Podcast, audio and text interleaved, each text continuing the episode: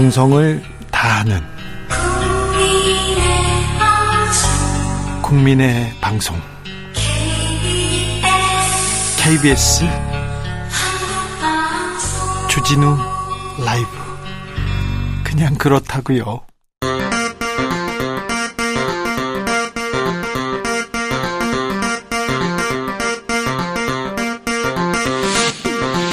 주진우 라이브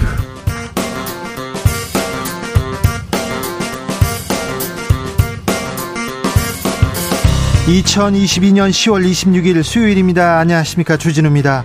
헌정사 관행이 어제부로 무너졌다. 윤석열 대통령이 민주당의 시정연설 보이콧 관련해서 오늘 출근길에서 이렇게 말했습니다.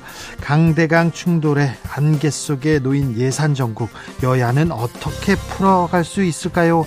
성일종 국민의힘 정책위 의장에게 들어봅니다. 죄를 짓고도 처벌받지 않는 촉법소년 연령을 현행 14세에서 13세로 한 살 낮추겠다. 법무부가 추진하고 있습니다. 인권위에서는 즉각 반발하고 있는데요. 어, 촉법소년 연령 하향하는 것 어떻게 봐야 할까요? 이슈 티키타카에서 살펴보겠습니다. 어제 대구 매천 농산물 시장에서 큰 화재가 발생했습니다. 다행히 인명 피해는 없었지만 화재 원인 규모 파악되지 않, 않습니다. 당장 생업이 막막해진 상인들의 한숨 깊어만 가는데요. 18년 동안 매천 시장에서 어, 일해오신 상인분에게 현지 피해 상황 직접 들어보겠습니다. 나비처럼 날아 벌처럼 쏜다. 여기는 주진우 라이브입니다. 오늘도 자중차에 겸손하고 진정성 있게 여러분과 함께 하겠습니다. 수영, 수영이란 꽃을 알고 계십니까? 네. 여자친구 수영 말고요. 헤엄치는 수영 말고요. 꽃 수영. 10월 26일 오늘의 탄생화가 바로 수영입니다. 줄기는 곧게 서고 잎은 긴 타원형 모양인데요. 입자루가 길어서 화살처럼 보이기도 합니다. 박완서의 소설 그 많던 싱아는 누가 다 먹었을까에 등장하는 그 싱아의 사천 정도라고 보면 됩니다. 북한에선 괴싱아라고 부릅니다. 고양이가 먹는 싱아 이렇게 생각하는데요. 싱아 그리고 수영, 네, 수영. 수영의 꽃말은 애정이라고 합니다. 어떤 꽃 좋아하십니까? 그리고 태어난 날 탄생화가 있어요. 매일매일 탄생화 이렇게 꽃말 알고 계시는지 좋아하는 꽃 그리고 어, 의미 있는 꽃. 저는 꽃을 어떻게 받은 적이 있어요? 이렇게 누구한테 줬어요? 이렇게 저는 19살 때 꽃을 처음 받았는데요. 네. 사람들 많은 데서 꽃을 받아가지고 너무 창피해가지고요. 가방에다 다 넣었어요. 그런데 꽃 준 사람이 너무 실망하더라고요. 네. 그런 일이 있었습니다. 네. 꽃에, 꽃에 대한 얘기 들어보겠습니다. 샵 9730 짧은 문자 50원, 긴 문자는 100원이고요. 꼭 콩으로 만나보시면 무료입니다. 그럼 주진우 라이브 시작하겠습니다.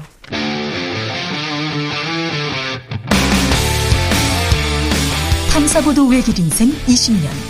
주 기자가 제일 싫어하는 것은?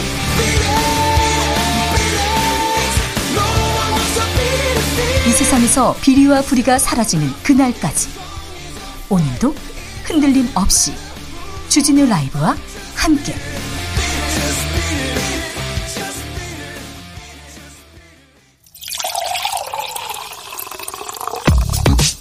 진짜 중요한 뉴스만 쭉 뽑아냈습니다. 주스.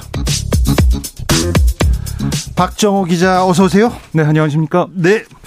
어, 윤석열 대통령이 민주당의 국회 시정연설 보이콧에 대해서 한마디 했습니다.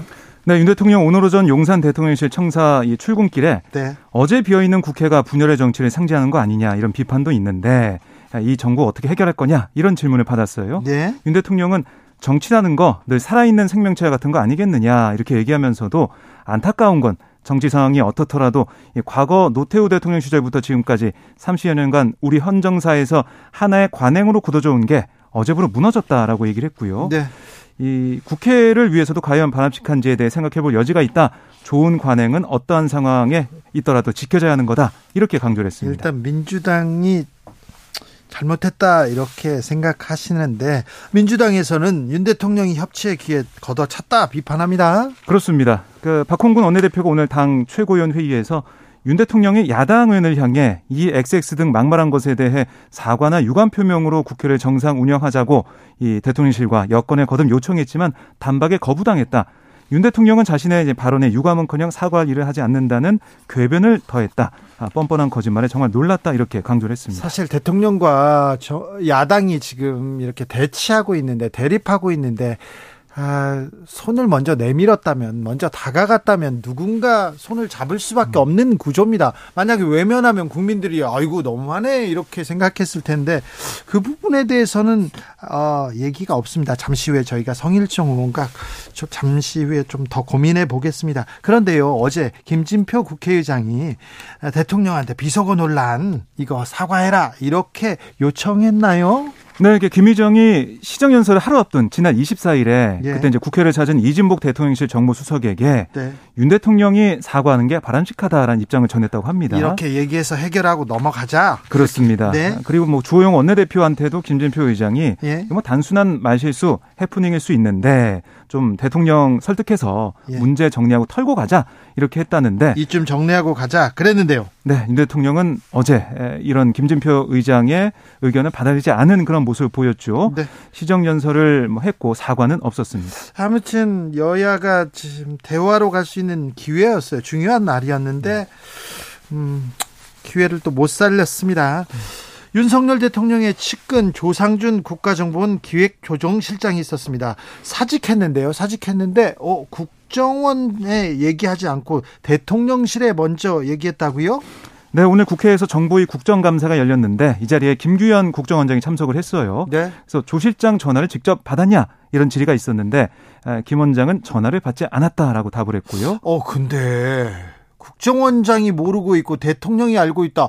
이거 대통령실에서 국정원을 직접 이렇게 조정하느냐 이런 의혹이 나올 수도 있는데 왜 그렇게 했을까요? 네.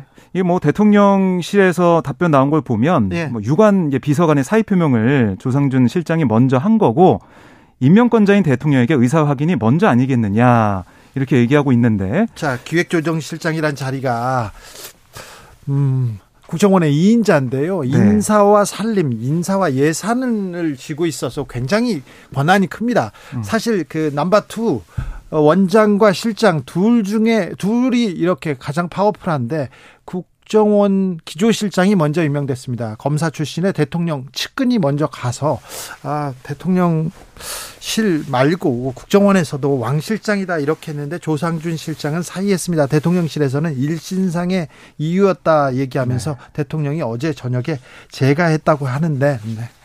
과연 일신상의 이유가 뭔지 제가 열심히 취재해가지고요 또좀 어, 취재가 되는 대로 말씀드리겠습니다.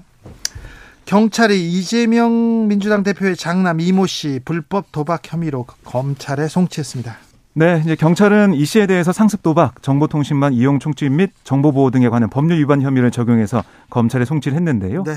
이 씨에게 제기됐던 이 마사지 업소 성매매 의혹과 관련해서는 네. 입증 자료를 찾지 못해 혐의가 없다고 보고 불송치 결정을 했습니다. 도박 혐의입니다. 아무튼 네. 검경이 이재명 대표 주변 수사는 착착 진행하고 있습니다. 아주 속도가 나고 있습니다.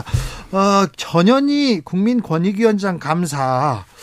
어, 감사원이 이거 명백한 직권남용이다 이렇게 전현희 위원장은 비판하고 나섰어요. 네, 전 위원장이 오늘 브리핑을 열었는데요. 어, 이번 감사 아, 위원장 표적 감사다라고 주장을 하면서 네. 꼼수가 있다라고 지적을 했습니다. 네, 감사원에서는 그 감사를 하다가 어떤 부분을 지적한 거죠?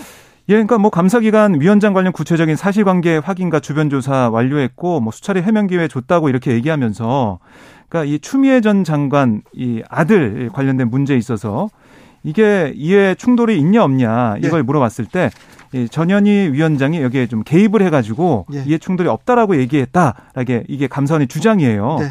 그런데 전 위원장은 이걸 좀 부인하는 상황이고요. 예.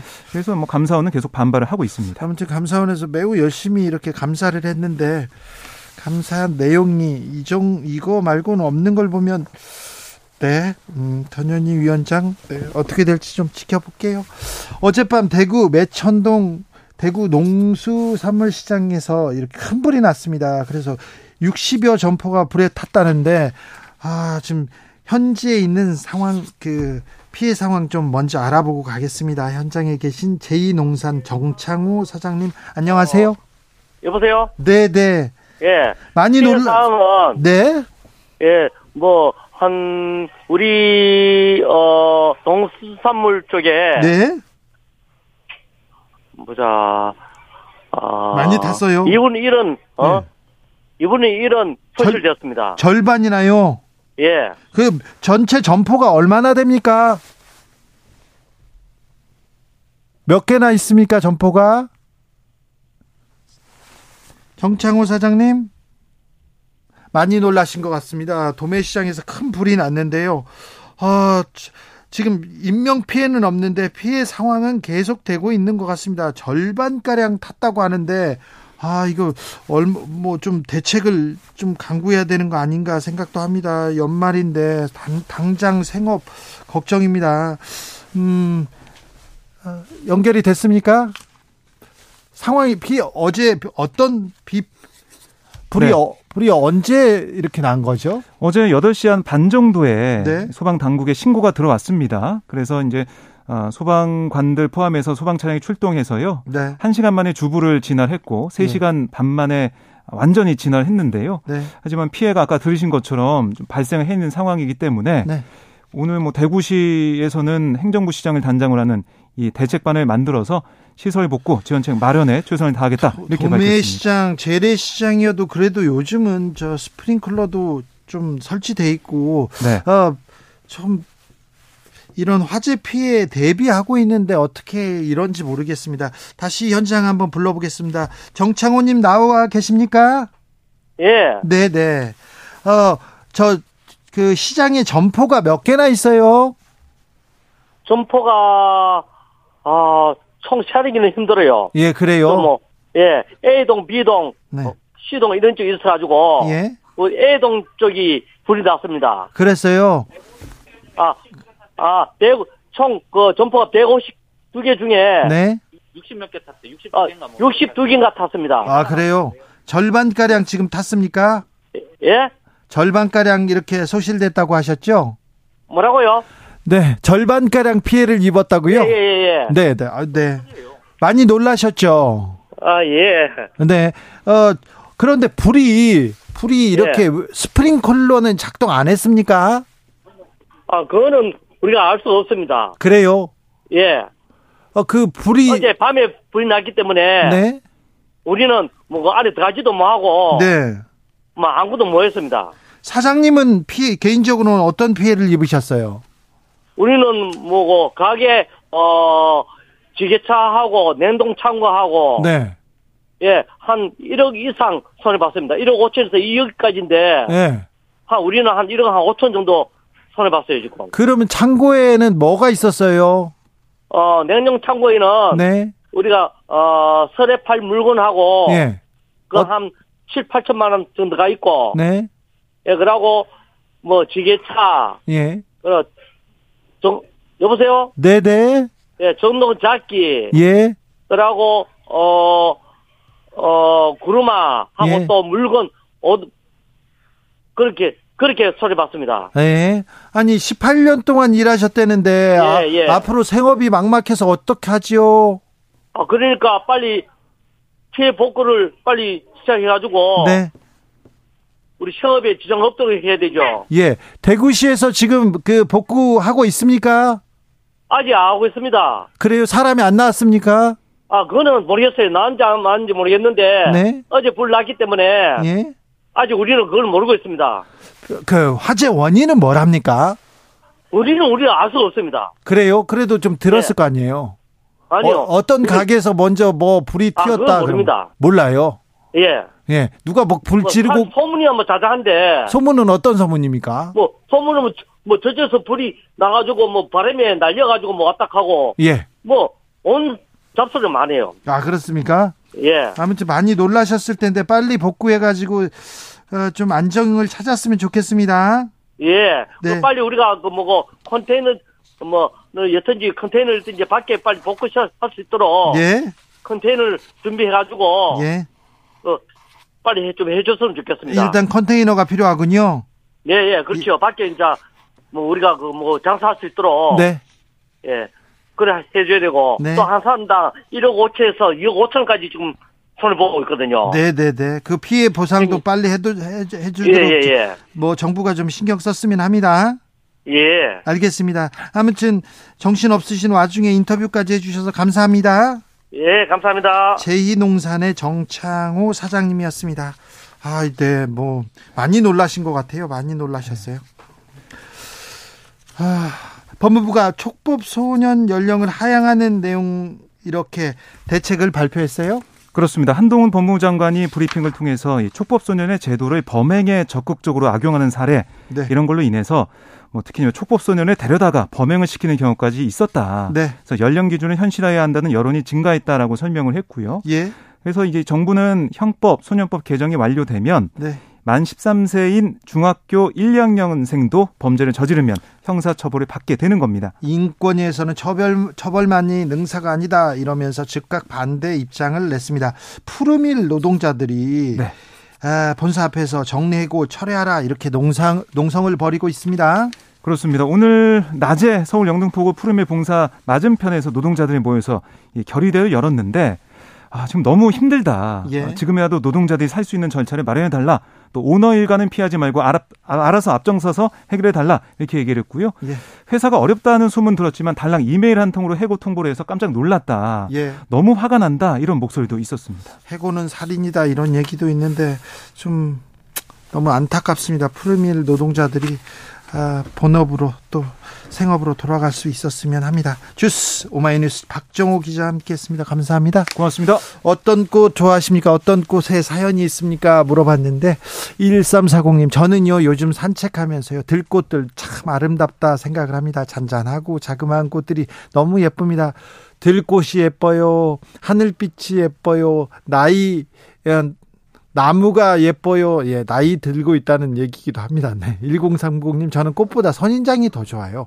꽃다발 받을 일 있으면요, 선인장으로 받고 싶습니다. 1030님, 아, 친구분들, 네, 좀 새겨드려야 되겠네. 선인장 예쁘죠. 1220님, 제 탄생하는 목화입니다. 한번 피고 지는 꽃보다 따뜻한 잎을 만들 수 있는 실용적인 꽃이라 너무 좋아요. 아, 그렇군요. 네. 아, 3123님, 저는 수국 좋아합니다. 10년 전에 프로포즈 노랗고 빨간 수국으로 와이프한테 했는데 결혼해서 그런지 가을에 수국 보면 아직도 가슴이 설렙니다. 아, 그래요? 그리고 프로포즈 날에 수국 한 다발 사서 와이프한테 무심한 듯 건넵니다. 아, 네, 멋지네요. 1401님, 주진우님, 19세 꽃 받은 거짓말 마세요. 저럼, 그럼 저는 18세에 받았겠네요. 아니, 꽃 받았다는데, 꽃 받았다는데 왜 그런 거짓말을 하겠어요, 왜. 아, 참네. 아, 참.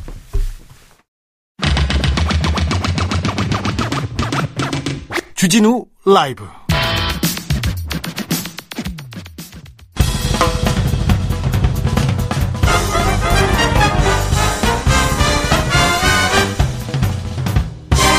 훅 인터뷰 모두를 위한 모두를 향한 모두의 궁금증 흑 인터뷰.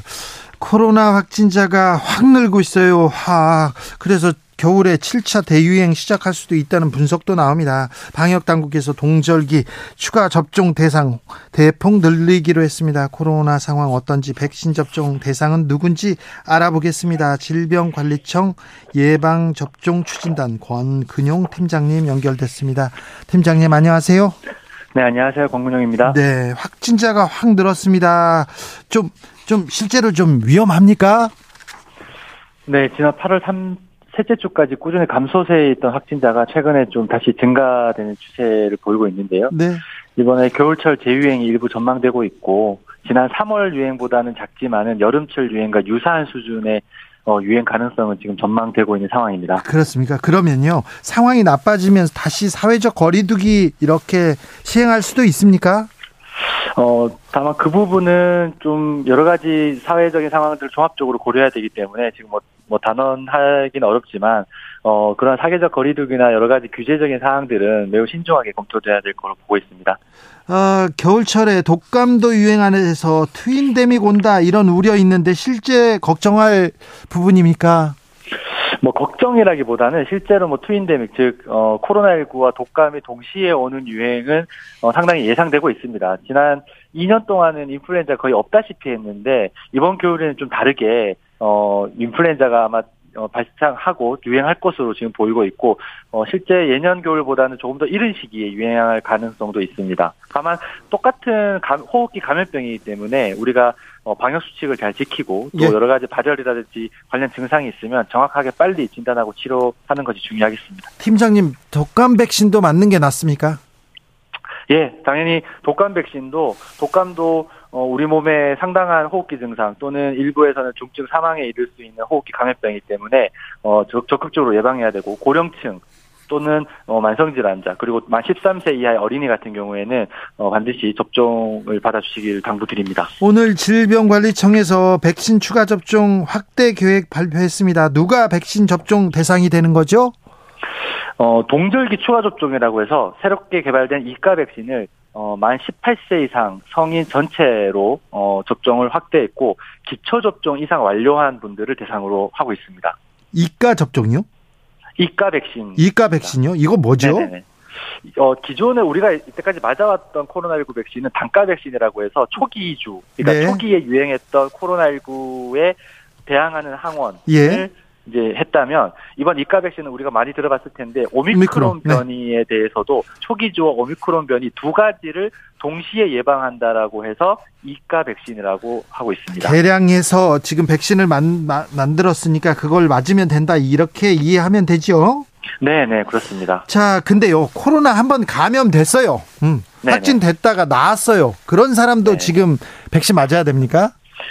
네, 확진되셨다 하더라도 일정 수준 면역이 형성이 되지만 시간이 경과하면서 면역 수준이 저하됩니다. 따라서 이번 동절기 유행이 예상되고 있기 때문에 네. 동절기에 새롭게 감염되거나 또 감염됐을 때 중증화가 될 수가 있어요. 그렇기 때문에 그런 분들도 어 4개월이 지났다면 감염된 지 4개월이 지났다면 이가 백신으로서 동절기 접종을 하실 것을 공고합니다. 확진자도 4개월 지나면 백신 맞는 게 낫다. 알겠습니다. 네, 맞습니다. 자, 네 그러면 3차 접종까지 끝냈어요. 그런데 네. 50대 이하예요. 네. 이분들은 맞아야 됩니까? 어, 저희가 적극적으로 공고하는 대상은 이제 50대 이상이죠. 네, 이상인데 네. 18에서 49세의 건강한 성인분들에게도 네. 접종이 열려 있습니다. 아, 그래요? 그렇기 네, 그렇기 때문에 접종을 원하고 또 동절기에 적극적으로 또 그 코로나를 예방하고 싶으신 분들은 어, 접종하시면 되겠습니다. 청소년들은요? 어, 현재는 이제 청소년은 현재 접종 대상이 아니고 네. 아직까지는 18세 이상 성인을 대상으로 하고 있습니다. 일단 그 전에는 50세 이상 얘기했는데 지금은 18세 이상이면 3차 접종 어, 마친 사람들도 맞는 게 낫다 이렇게 얘기하면 되겠네요. 네, 네, 네. 맞습니다. 네네. 음, 백신 맞, 맞은 분 중에 부작용 이렇게 있어요. 그런 분들 있잖아요. 네 네. 그분들은 어떻게 하죠? 백신 맞으신 후에 이제 뭐 아나필락시스 같은 알러직 중증 알러직 반응이 있었거나 네. 아니면 관련된 이제 의사 진료를 통한 소견상 좀 금기나 연기 대상자인 분들에 대해서는 네. 어 기존에 맞았던 mRNA 백신을 다시 이가 백신으로서 맞는 것이 사실 굉장히 조심스럽고 네. 해당 의료진과 상의를 해서 신중하게 또 접종을 할 필요가 있겠습니다. 알겠습니다. 백신 접종해야겠다 이렇게 마음 먹은 분들 어떻게 하면 됩니까? 온라인 예약 가능하죠? 네, 오 사전 예약이 지금 10, 11월 7일부터 아 내일부터 10월 네. 27일부터 사전 예약과 당일 접종이 가능한데요. 네. 이제 10월 27일부터 예약한 부, 분의 접종은 11월 7일부터 어, 더 열리게 됩니다. 다만 지금도 지금도 모더나 BA1 기반으로 하는 예. 이가 백신의 동절기 접종은 계속 진행되어 왔고 예. 기존의 18세 이상의 49세 미만 이하의 이제 성인분들도 자녀 백신을 통해서 여전히 접종이 가능합니다. 네. 그리고, 그리고 병... 전반적인 접종은 뭐 기존에 접종했던 방식과 예약과 접종 장소 방식이 예. 동일합니다. 그러니까 인터넷에서 이렇게 쳐보면 되고 또 병원에다 전화해봐도 이렇게 자세히 안내해 주더라고요. 네, 네 그렇습니다. 알겠습니다. 아, 고생 많으신데 더 고생해 주십시오. 네, 감사합니다. 말씀 잘 들었습니다. 질병관리청의 권근용 팀장이었습니다. 아, 1788님께서 애인이 하얀 손수건에 코스모스를 줬어요. 네. 헤어지자는 통보였는데 모르고 난 그것도 모르고 너무 좋아했어요. 박남이 잘 살지, 네, 아주 잘 살고 있으리라고 생각합니다. 네, 기도해 주자고요. 교통정보센터 다녀오겠습니다. 김한나 씨. 이것이 혁신이다. 여야를 내려놓고 관습을 떼버리고 혁신을 외쳐봅시다. 다시 만난 정치 공동 혁신구역. 수요일 주진우 라이브는 정쟁 비무장지대로 변신합니다. 대한민국 정치 혁신을 위해서 날선 공방은 환영합니다. 주진우 라이브가 지정했습니다. 여야 혁신위원장 두 분 모셨습니다. 천하람 국민의힘 혁신위원 어서 오세요. 네, 전남 순 천의 천하람입니다. 그리고 오늘은 조성주 전 정의당 정책위 부의장 모셨습니다. 어서 오세요. 네, 반갑습니다. 정의당의 조성주입니다. 네. 고생 많으셨어요? 아니, 아닙니다. 네. 아유, 진짜 저희 정의당 당권 주자님이랑 이렇게 방송을 네. 하려니까 아, 영광입니다. 진짜. 아유, 네. 아깝게 떨어졌어요. 아니, 아깝지 않아요. 차이가 많이 나요. 차이가 많이 나요. 아, 왜요? 엄청 조금 차이 나더만 보니까. 아쉽다, 아깝다. 네. 그렇게 그냥 얘기해 주는 거예요. 아, 너무 고생하셨더라고요. 네. 진짜로. 아, 그런데 이번에는 조성주 카드를 이렇게 정의당이 선택할 것이라는 그런 전망이 많았는데, 음, 역부족이었어요. 네. 역부족이었습니다. 네. 근데 뭐, 뭐 여러 가지 논쟁이나 토론 과제나 뭐 임금 체계 논쟁이라든지 뭐 규제 개혁 논쟁이라든지 이런 거는 이제 내용적으로는 좀 긍정적으로 성과가 있었다고 보는데 확실히 조직력에서는 확실히 밀리더라고요. 그리고 이제 묘한 얘기지만 제가 이제 사석 술자리에서 이제 천하람 의원이나 이렇게 얘기했지만 어, 모든 정당에서 사실은 다음 세대의 어떤 정치의 흐름이 나오는 것에 대한 견제 심리가 지금 되게 센 상황이에요. 이거는 뭐 정의당만이 아니라 음. 국민의힘 마찬가지고. 당내 선거가 그렇게 어렵다면서요. 네. 그러니까 네. 그런 분위기가 있어가지고 네. 이전이랑은 다르더라고요. 아, 그런데 정의당이 이런 논쟁, 이런 정책 이슈 이 부분은 사실 가장 먼저 가장 앞에서 이렇게 끌고 갔는데 요즘은요 정의당 얘기 안 합니다. 맞아요. 어떻게 네. 하시는데요? 그러니까 조금 다른 모습들과 실제 시민들이 듣고 싶어 하는 실생활의 문제들로 논쟁이나 정책 이런 걸 세게 내야 되는데 네. 그런 것보다는 이제 너무 정의당도 정치공학에 많이 물들었죠 그간 그렇습니까? 아 정의자 정의당 생각만 하면 눈물이 납니다. 그런 자들이 많다는 거 정의당에서 좀 새겨 들어야 됩니다. 오죽하면 지금 있는 의원들 다 나가라 이런 투표를 붙였겠어요. 그런데 아, 그 투표 이후에도 뭐가 달라졌나 이게 좀 의아해하는 사람들이 있습니다. 아무튼요 천하람 조성주 두 분 정치개혁 2050 자 여야 떼어놓고 우리가 계속 토론해서 정치의 새 바람을 몰고 와보자 하는데 지금 바람을 일으키고 있습니까? 아 뭐 이제 시작하는 단계죠 뭐. 그래요? 예 그리고 그러니까 이게 사실은 뭐 저나 우리 조성주 뭐 우리 부의장님이나 원외에 있는 사람들이고 힘이 없, 없다면 없죠. 근데 이거 저희라도 해야 되겠다는 생각이 버뜩 드는 게 이번 국회가 제가 봤을 때 거의 최초 아닌가 싶은데 여야 모두 다 소신파 의원 모임이 없는 국회예요. 소신 발언하기 어려워요. 어, 없어요. 그러니까 네. 소신 발언이라는 게 보통 없고요. 네. 그러니까 이런 경우, 가 없었고, 그러니까 이번 국회가 특징이 소심파 집단은 없고 강경파 집단만 있어요. 아니 민주당의 소심파 처럼에 있다 이런 얘기도 있습니다. 아 그게 소심파면은 뭐 저도 네. 뭐라고 답해야 될지는 모르겠는데, 그러니까 그러다 보니까 이게 지금 소통 창구 자체가 거의 없는 상황이에요. 게다가 저희 이제 한 가지 여기서 또 그 과거에 보면 우리가 여야 의원들이 서로 싸우다가도 끝나고 뭐 소주 한 잔 기울이고 사우나도 같이 가고 해서 막아좀 아이 왜 이래요 하면서 서로 풀고 이러기도 한다 그랬잖아요. 잘못하면 사과도 하고요. 네, 그런 문화가 없어졌고 지난번에 패스트트랙 하면서 국회 선진화법 막 이렇게 아주 보좌진들끼리 싸우고 이러면서 보좌진들끼리의 여야 교류도 없어졌어요. 그 전에는 어, 축구 시합도 많이 했거든요. 맞아요. 축구 시합 네, 하면서 싸움도 많이 했지만 네. 또 끝나고 또 소주도 많이 먹었어요. 원래 그러라고 하는 거거든요. 축구 시합 같은 네. 게. 예, 네. 태클을 해가지고 한번 이제 어, 멱살, 멱살 잡은 다음에 아, 이제 풀고. 육선 예. 의원한테 태클도 한번 해보고. 그러니까. 예. 그런데 그런 것도 사라졌어요. 정치력이 사라졌습니다. 그래서 청년들이라도 좀 해보자 이렇게 얘기하는데 네. 어떻게 돼가고 있어요? 아 저희는 지금 이제 첫 토론회 하고 그 다음에 두 번째 이제 또 내부 서로 고민들이나 이런 것들을 어떻게 갖고 있는지 솔직한 얘기들 한번 털어보자 이런 네. 이제 모임 한번 가졌고 계속해서 이제 좋은 주제들을 잡아가지고 그러니까 지금 정치가 너무 강대강으로 싸우게 되면 네. 그러니까 우리가 정치가 다뤄야 되는 주제들이 자꾸 이제 그 묻히게 되는 경우가 많이 생기잖아요. 네. 지금 뭐 연금 개혁 이슈에서부터 노동시장 문제에서부터 뭐 환경 문제, 환경 문제. 네. 사실 이런 문제 굉장히 중요한데 강대강 충돌을 하다 보면 아무래도 묻히게 되니까 이런 문제들을 어떻게 하면 조금 더 다룰 수 있을지 이제 의견들을 하나씩 이제 조정하는 중입니다. 아이고 소심파 되려다 팽당해요 김미경님께서 이준석 대표 보세요 이렇게 얘기하는데 아 여기는 또 소신이라고 아, 네 소신이죠. 아 그럼요. 자 그럼요. 어제 음. 국회 시정인 연설 어떻게 보셨습니까? 조성주 먼저.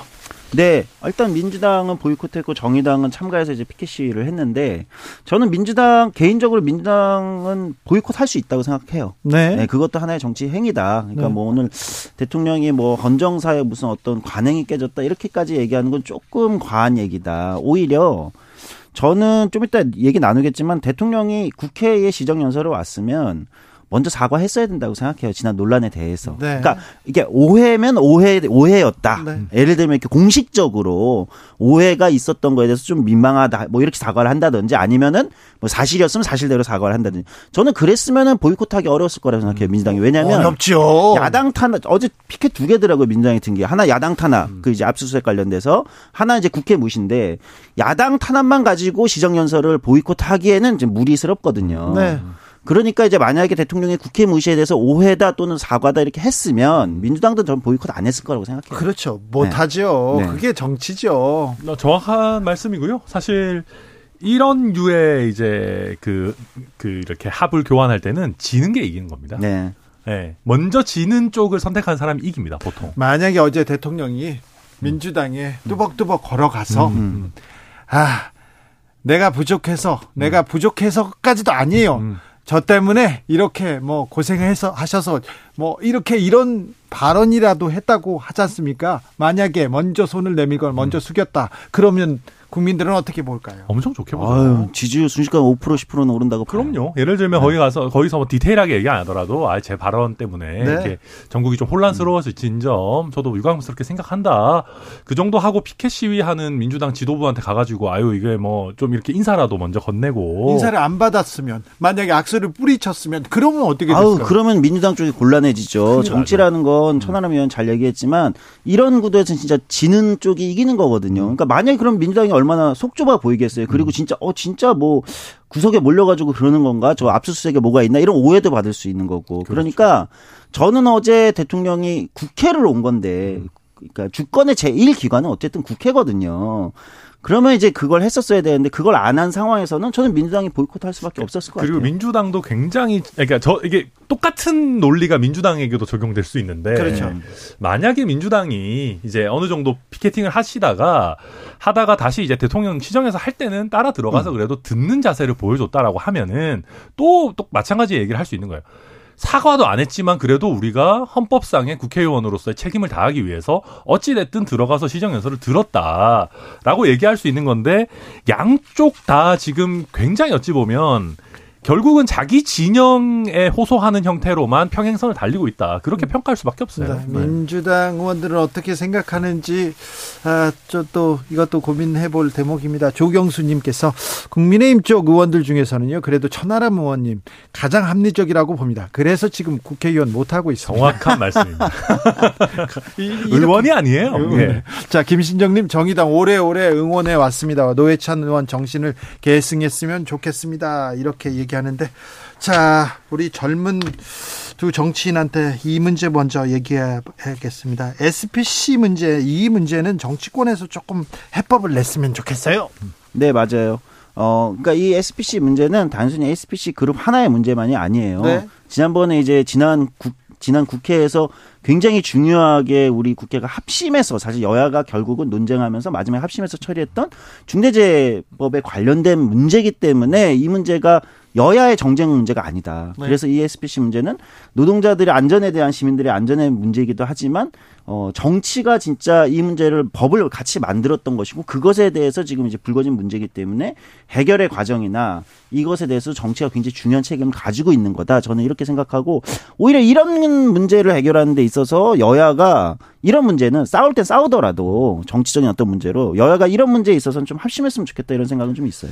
그러니까 맞는 말씀이고 사실은 이게 중 대재해처벌법 관련해 가지고 제가 가장 우려하는 프레임은 강화냐 가, 강화냐 완화냐 가지고 싸우는 프레임이에요. 음, 음, 음. 그러니까 되게 아무 쓸모가 없어요. 그러니까 지금 보면은 현장에서 어떤 일이 있냐면 이 안전관리 책임자 구하기도 어렵습니다. 왜냐하면 그 사람 처벌받으니까 뭐 자칫 잘못하면. 근데 안전관리 책임자 어렵사리 그나마 좀 전문성 있는 사람 구해와도 쓸데없는 페이퍼워크가 너무 많다. 뭐 온갖 뭐 보고해야 되고 뭐 하고 뭐할거 너무 많고 정작 그러다 보니까 제대로 된 안전 관리에 대한 뭐 역량을 쏟을 수가 없다. 뭐 이런 게 지금 실무에서 굉장히 많이 나오고 있는 거거든요. 그래서 제가 어, 늘 말씀드리지만은 이게 불필요한 부담은 좀 덜어주면서 정말 그 생명 신체에 핵심적인 영향을 미치는 부분에 대해서는 강한 규제를 하는 이 강약 조절이 저는 좀 필요하다. 그래서 그 부분에 대해서 저희가 실태 조사도 하고 뭐 어떤 좀 구체적인 규정화도 하고 이런 걸 여야가 얘기해야 되는데 지금 한쪽은 너무 강화, 한쪽은 완화 뭐 이런 식으로 부딪히니까 좀 현명하지 않은 방향으로 지금 논의가 하고 있는 것 같아요. 중대재해가 네. 일어나면 그 원인을 좀 따져서 처벌해야 되는데 중대재해 처벌법 해야 되는데 처벌 서울도 빠져서 있습니다. 그런데 구멍이 있다고 지금 한쪽에서는 완화, 한쪽에서는 강화 얘기하고 있는데 지금 국민들 사이에서 어, 불매 운동 일어나고 있는데 불매 운동은 어떻게 생각하십니까? 아니 뭐 소비자들의 자발적인 불매 운동이야 당연히 할 수 있는 거고 소비자의 권리이죠. 예. 그리고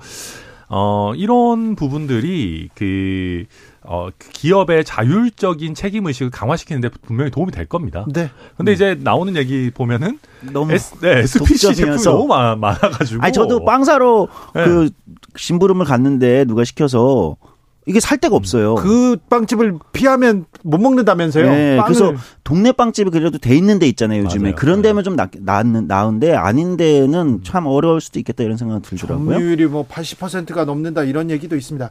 0584님께서 푸르밀 이야기도 좀 해주세요. 음. 푸르밀 아. 문제도 이거, 이거. 좀 충격적이죠. 예. 그러니까, 아니, 뭐 저는, 어, 기본적인 예의의 문제인 것 같아요. 그러니까 기업이 문을 완전히 닫는데 이 일하는 노동자들이 그거를 언론을 통해서 접해야 되고 모두 전원 이제 이 사실은 이메일로 해고 다, 예. 당하는 예. 이런 일이 있습니다. 그러니까 사실 이거 자구책조차도 함께 논의하지 않았다. 그러니까 도대체 기업의 구성원이 누구냐? 기업은 누구의 것이냐. 그러니까 기업은 사장만의 것이 아니라 그 기업에 같이 일하는 사람들과 또는 소비자들까지 같이 이제 이해관계자들이 모두가 같이 구성하는 게 기업인데 전혀 그렇게 그런 사고가 없다는 거. 예. 그러니까 물론 그렇습니다. 이게 저도 다, 당연히 뭐 말씀하신 거 동의하고 예를 들면 어차피 회사가 다뭐 표현이 그렇습니다만 망해가지고 문 닫을 상황이라고 하면 아니 같이 일하는 근로자분들이랑 모여가지고 얘기 좀 할 수 있잖아요. 네. 아 우리 지금 이런 상황이다. 큰일 났다. 예를 들면 자구책 마련하려고 하는데 뭐 이렇게 이렇게 이런 이런 옵션들이 뭐 쉽지 않고 뭐 여러분들도 이런 거 아시고 미리 좀 준비하시라 얘기할 수 있는 거잖아요. 근데 근데 참 어려운 문제입니다. 기본적으로 사실 지금 푸르밀 같은 경우도 적자가 굉장히 누적돼 있고 팔려고 해도 지금 사갈 사람이 없는 매물 네. 지금 우유 시장 이런 게 지금 굉장히 안 좋아가지고 뭐 적자 나는 기업을 뭐 계속 가져가라고 할 수도 없는 노릇이고 어려운 부분인데 말씀하신 것처럼 똑같이 기업을 정리하더라도 최소한 사람에 대한 예의는 지켜야 되는 건 맞습니다. 4938님이 푸르밀 전 직원 해고 통보 이거 부도, 부당 해고 아닌가요? 인정 가능성 없나요? 물어봅니다. 아마 법적으로는 좀 다퉈봐야 되긴 하겠지만 절차나 이런 부분에 음. 세세한 부분이 부당 해고라는 게 절차 과정도 제대로 지켰느냐 하나하나의 절차를 이런 부분을 짚기 때문에 그런 건 짚어봐야겠지만 아마 제가 볼 때는 쟁점이 좀 있을 거예요. 예. 근데 뭐 당장의 부당해고다 이렇게 판정 내리기는 아마 지금은 나온 걸로는 조금 부족하고 자료가 그러니까 쉽지가 않아요. 그러니까 보통 저희가 이런 걸 옛날에 다룰 때 보면은 어 흑 그러니까 적자 부분과 흑자 부분이 구분되고 흑자 음. 부분은 살리면서 적자 부분만 잘라낸다. 이러면은 이게 문제가 좀 됩니다. 그러니까 기업이 왜냐하면 네. 충분히 그 고용을 유지할 수 있는 거 아니냐 하는데 푸르밀 같은 경우는 전체 부문이 그냥 통으로 적자인 상황이거든요. 게다가 좀 이제 양심 없는 회사들은 보통 어떤 수법을 쓰냐면 기업은 날리면서 알짜 자산들 있잖아요. 그 그렇죠. 특허권이라든지 뭐 이런 음. 거는 팔아가지고 돈은 남기면서 흑자도산 같은 걸로 가는데 제가 지금까지 본 바로는 푸르밀은 그런 경우도 사실은 아니라서 이거를 부당행위라고 구성하기는 쉽지는 않은 케이스로 피겨의 가치가 얼마나 될지 네. 모르겠는데 네. 사실 그렇게 좋은 회사였는데 대표이사 네. 회장 아들이 오더니 갑자기 피겨만 모으다가 이렇게 회사가 되면 아 저도 뭐 비피더스 많이 먹었었는데 아, 그 걱정이 참 그 직원들도 있지만 그 이 푸르밀에 납품하려고 그렇죠. 낙농가들 그럼요. 시설 이렇게 설치했죠. 뭐 젖소 샀지요. 음. 그 젖소도 아 이게 참 안타깝네요. 네, 요즘 낙농업계도 네. 진짜 안 좋거든요. 근데 앞에 SPC도 그렇고 지금 프로밀도 그렇고 사실 요즘 이제 몇 년간 기업계에서는 ESG 경영 이런 게 유행인데 네. 저는 이제 요즘 보면서 이런 생각이 드는 ESG가 뭐냐 도대체. 그러니까 뭐 친환경 이런 것만이 아니라 사회적으로 우리가 어떤 기업이라는 게 사회 안에서 어떤 역할을 하는 거냐 이런 네. 부분 해야 되는데 너무 그런 부분들이 좀 간과되는 것 같아요. 기업들이 사회적 책임 네. 책임을 떠나서 좀 약속이라도 지키고 좀 상식적으로 좀 했으면 좋겠어요. 제르니스님께서 동네 빵집 맛있는 곳 많습니다. 대기업보다 영세 사업자 도와주자. 그러면 동네 빵집 좋은데 많습니다. 음, 다른 얘기로 넘어가기 전에 어, 천하람 변호사. 네. 네. 예전에 김앤장에 계셨죠? 네. 김앤장 변호사였습니다. 김앤장은 30명씩 이렇게 가가지고 술 먹고 그렇습니까? 어, 저는 그거 얘기 들었을 때, 아, 이거는 말도 안 되는 얘기다 그랬어요. 음. 그러니까, 왜냐하면 김앤장이 엄청 규모가 커가지고 요새는 변호사가 한 900명, 1000명 되거든요. 국내 네. 변호사만. 근데 그렇다고 해도 대통령과 법무부 장관이랑 가가지고 술 먹을 정도의 아주 높은 변호사 숫자는 많지 않아요. 왜냐하면 저희가 옛날에 변호사 적게 뽑았기 때문에. 그래서 만약에 김앤장의 아주 높은 수뇌부 변호사 30명이 동일한 술자리를 갔다 그 자체가 뉴스입니다. 김앤장에서 김앤장의 대표가 불러 모아도 그 사람 다 바쁜 사람들이기 때문에 그 정도 자리 모으는 거 쉽지 않거든요. 뭐 연말 송년회 이런 거 아닌 이상. 그래서 저는 그거 보면서 얘가 약간 좀 허구다 이거는 말이 안 된다. 그리고 그 정도 사람이 모였는데 이거 비밀이 유지가 될 리가 없다. 저는 그냥 김의겸 의원이 너무 fact check 안 하고 그냥 막 던지셨다고 봐요. 주변에서 김앤장이나 이렇게 얘기를 물어보거나 들려왔을 거 아니에요?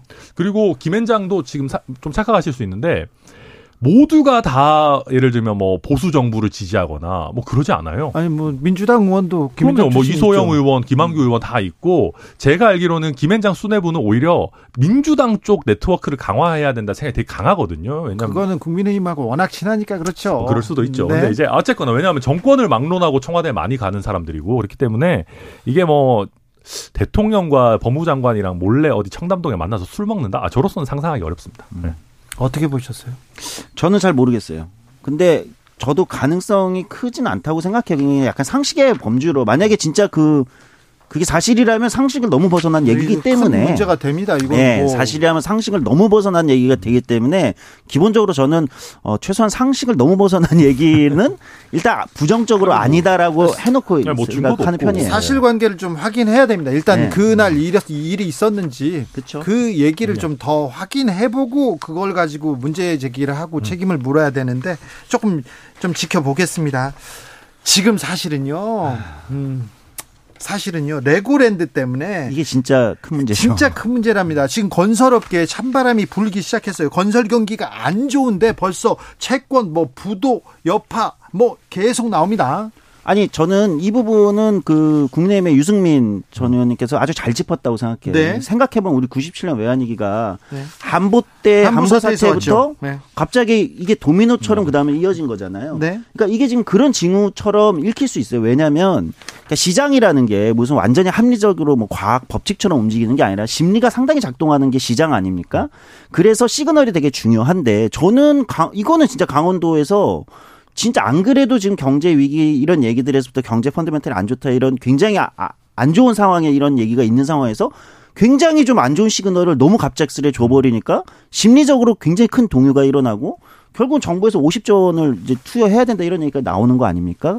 어, 저는 이게 굉장히 위험한 상황으로 보이기 때문에 이 문제 굉장히 좀 중요하게 다뤄야 된다고 생각해요. 제, 저도 추, 제가 추경호 부총리면은 네. 진짜 김진태 지사한테 엄청 화날 것 같아요. 네. 아, 이게 뭐 하는 아, 지금 아마 부글부글 할 거예요. 네, 당연히 그럴 거예요. 왜냐하면 음. 이거 지금 사실 정부에서 50조 그래도 선제적으로 대응했고 그나마 어찌 보면 우리가 그 경기 침체 초입에 있어서 이런 대응의 여, 력이 남아 있기 때문에 네. 할수 있는 거지. 주말에 뭐 나섰어요. 그럼요. 그래서 지금 저는 잘 빠르게 대응 잘 했다고 보고 말씀하신 것처럼 기, 김진태 지사가 뭐 아, 최, 뭐 최문순 지사가 이걸 뭐 해놨고 우리가 뭐 부당하고 다 좋습니다. 저희도 최, 그 최문순 지사가 한 거 부당하다는 건 다 알겠는데 암만 부당해도 약속해 놓은 건 지켜야 돼요. 그렇죠. 아니 보수 정부가 뭡니까? 맨날 우리가 준법 법치 강조하고 우리가 한 뭐 계약 지켜야 되는 게 뭐 준법과 법치의 기본 아니에요. 마음에 안 들어도 전임 지사가 해놓은 거는 지켜야죠. 이거를 그냥 갑자기 디폴트를 해버리면은 시장의 충격이 너무 커지니까 저는 네.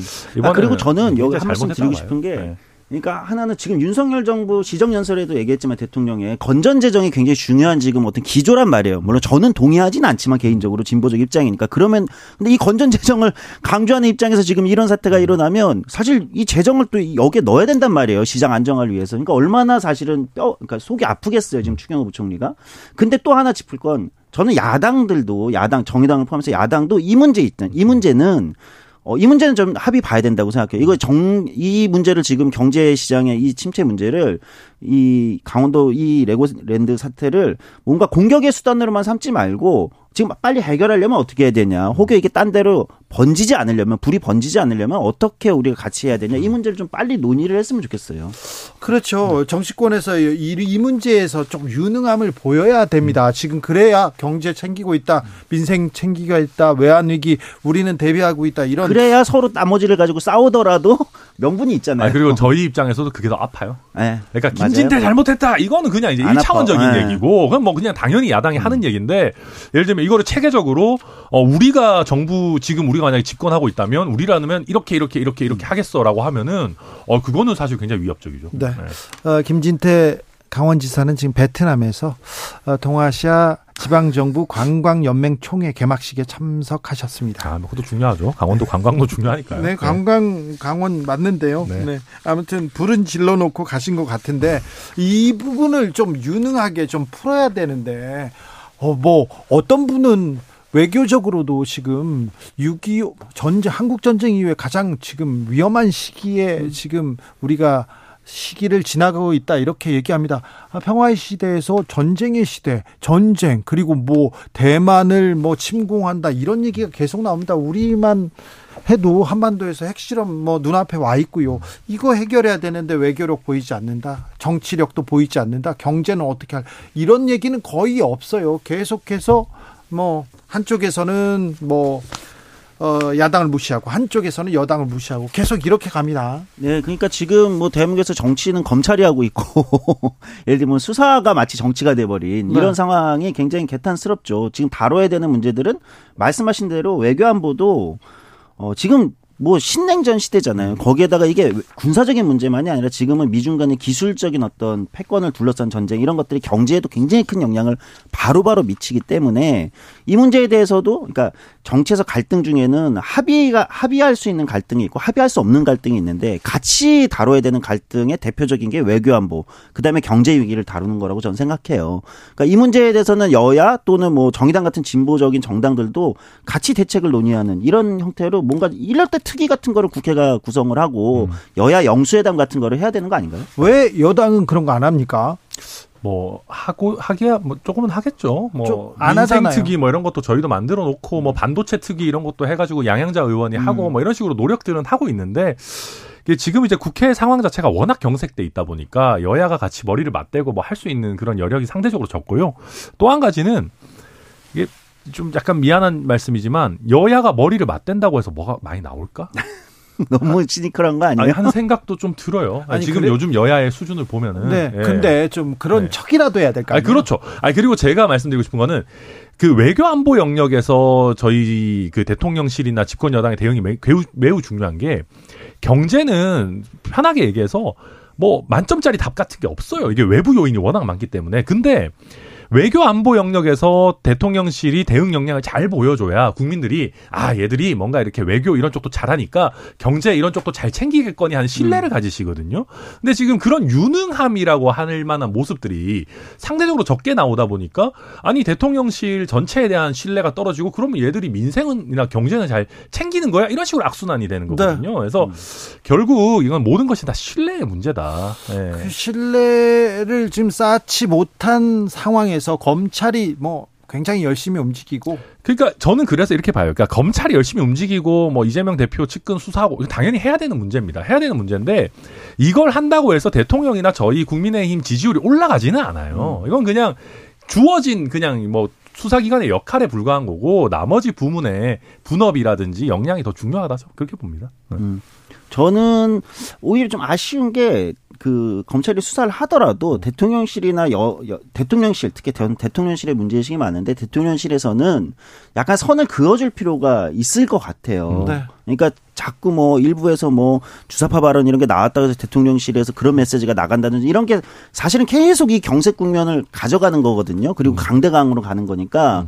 대통령실에서는 조금 유한 메시지나 그렇죠. 조금 돌려서 음. 가줘야 다른 여지가 생기는 거잖아요. 그래서 그래야지 사람들이 아 수사가 중립적으로 공정하게 이루어지는구나라고 할 수가 있는데 너무 저희 당이든 대통령실이든 적대적인 메시지가 너무 나오면 네, 너무 그 수사에 대한 메시지가. 신뢰도가 많이 떨어질 수 있어요. 저도 그러게요. 공감합니다. 안 그래도 네. 검사 출신 검찰총장으로 있다가 대통령으로 직행했기 때문에 검찰하고 이 연관성 그리고 대통령실에 검찰 인사가 많지 않습니까? 아 이번 주 어떻게 볼지 자 천하람 조성주 두 분 감사합니다. 네 고맙습니다. 네. 아, 여야 강대강 해법 뭔지 성일종 국민의힘 정책위원장한테 들어봅니다.